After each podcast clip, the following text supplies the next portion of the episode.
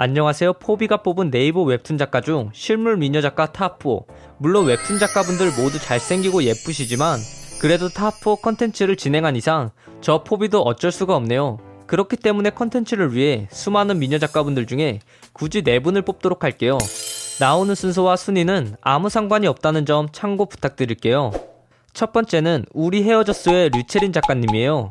류체린 작가님은 매주 월요일마다 연재하였으며 현재는 완결된 작품 우리 헤어졌어요라는 웹툰을 그리신 작가님이에요.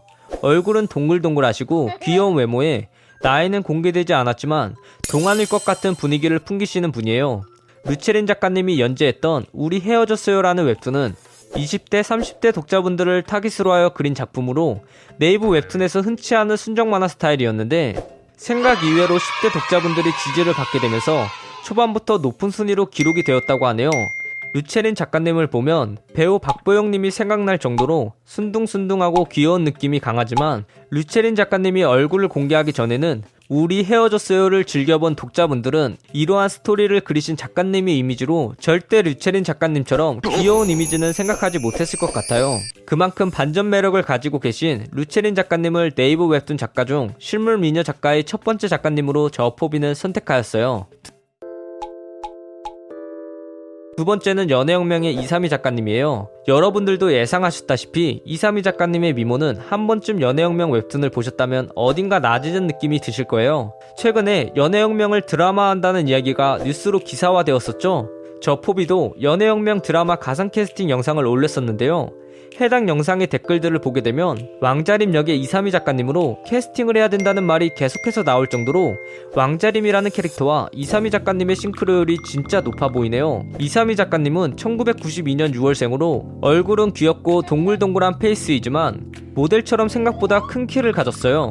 이삼희 작가님의 키는 173cm라고 하네요. 또한 이삼희 작가님의 이름은 알려진 바가 없으나 필명으로 유추해 보았을 때 이삼이 또는 이삼이가 아니냐라는 이야기가 종종 있었지만 이삼이 작가님의 말에 따르면 필명과 본명은 아무 상관이 없다고 하네요. 이삼이 작가님은 서브컬처나 패러디, 10대들이 자주 쓰는 언어들 또는 귀여운 드립들을 웹툰에 자주 등장시키곤 하는데요. 예를 들면 너에게 반했음이나 사, 귀, 자 같은 귀여운 드립들을 등장시켰다고 하네요. 실제로 이러한 드립들을 짤방에서도 자주 사용한다고 하네요. 이러한 이유들 때문인지 만화가 업로드된 후 연령별, 나이별 인기 웹툰을 보면 항상 10대와 20대 여성 부분에서 1위를 차지하고 있다고 하네요.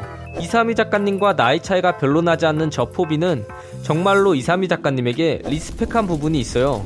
어리시다고 해도 92년생이면 현재 학생들과 세대 차이가 나기 마련인데 요즘 학생들이 자주 쓰는 말투와 특유의 개그 센스, 그리고 유행어와 트렌드한 패션을 잘 알고 있는 것이 정말 고증 능력이 뛰어난 것 같아요.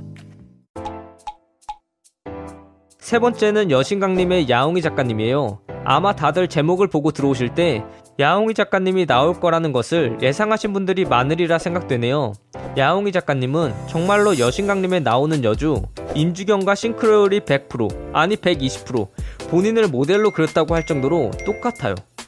그런데 여신강림에 나오는 임주경의 외모는 만화 속에서나 있을 법한 아름다운 외모이기에 작가님이 웹툰에서 튀어나올 정도의 외모를 지녔을지 누가 알았을까요? 야옹이 작가님은 여신강림 연재 1주년 때 인터뷰를 통해 독자들에게 본인, 야옹이 작가의 실물을 공개하게 되었는데요. 그로 인해 네이버 실시간 검색 순위 2위까지 올라가셨다고 할 정도로 독자분들 뿐만 아니라 많은 분들이 야옹이 작가님의 외모에 깜짝 놀랐다고 하네요.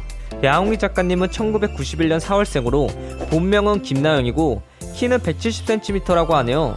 아름다운 외모에 큰 키를 가지고 있어서인지 야옹이 작가님은 웹툰 작가로 정식 승격되기 전에는 피팅 모델 일과 인스타그램 인플루언서였다고 하네요. 1주년 때 인터뷰 전에도 인스타그램의 팔로워 수가 무려 7만이 넘었다고 하니 정말 대단하신 것 같아요. 네 번째는 살 인스타그램의 령 작가님이에요. 령 작가님은 사실 알려진 부분이 많이 없어서 참 아쉬운 부분이 많아요. 실제로 웹툰 여주 도레미와 판박이로 닮았다고 볼 정도로 령 작가님의 외모와 도레미의 외모가 100% 싱크로율을 보여주고 있어요. 령 작가님은 한 번도 대중들에게 노출이 되지 않다가 2019년 11월 30일 태국 방콕 Central World에서 개최된 라인 웹툰 Game of Toons 이벤트에 참석을 하면서 독자분들에게 령 작가님의 실물이 공개가 되었다고 하네요. 독자분들은 령 작가님의 실물 사진을 보고 야옹이 작가님 때와 같은 반응을 보였다고 해요. 정말 귀엽고 이쁜 외모와 도레미와 판박이의 모습에 저 포비도 정말 깜짝 놀랐어요. 그 당시 인터뷰에서 령 작가님에게 살인스타그램의 인기가 태국에서 많다고 하는데 알고 계셨냐? 라는 질문을 했다고 하는데 령 작가님은 태국에서 본인의 작품이 인기가 있었다는 것을 그때 처음 알았다고 하네요. 그 이후에 령 작가님에 대해서 공개된 정보는 없지만 이 정도의 사진만으로도 충분히 여러분들도 령 작가님이 네이버 웹툰 작가 중 실물 미녀 작가 top4에 들어가도 괜찮다고 생각하시지 않을까 합니다. 이렇게 포비가 뽑은 네이버 웹툰 작가 중 실물 미녀 작가 top4에 대해서 알아보았어요. 포비의 생각과 다르다고 생각하시는 독자분들은 댓글로 독자분들만의 top4를 적어주시면 감사하겠습니다. 이상 포비였습니다. 영상이 재밌었다면 구독과 좋아요 꼭 눌러주시고 오늘 또 포비한 하루 되시길 바라겠습니다.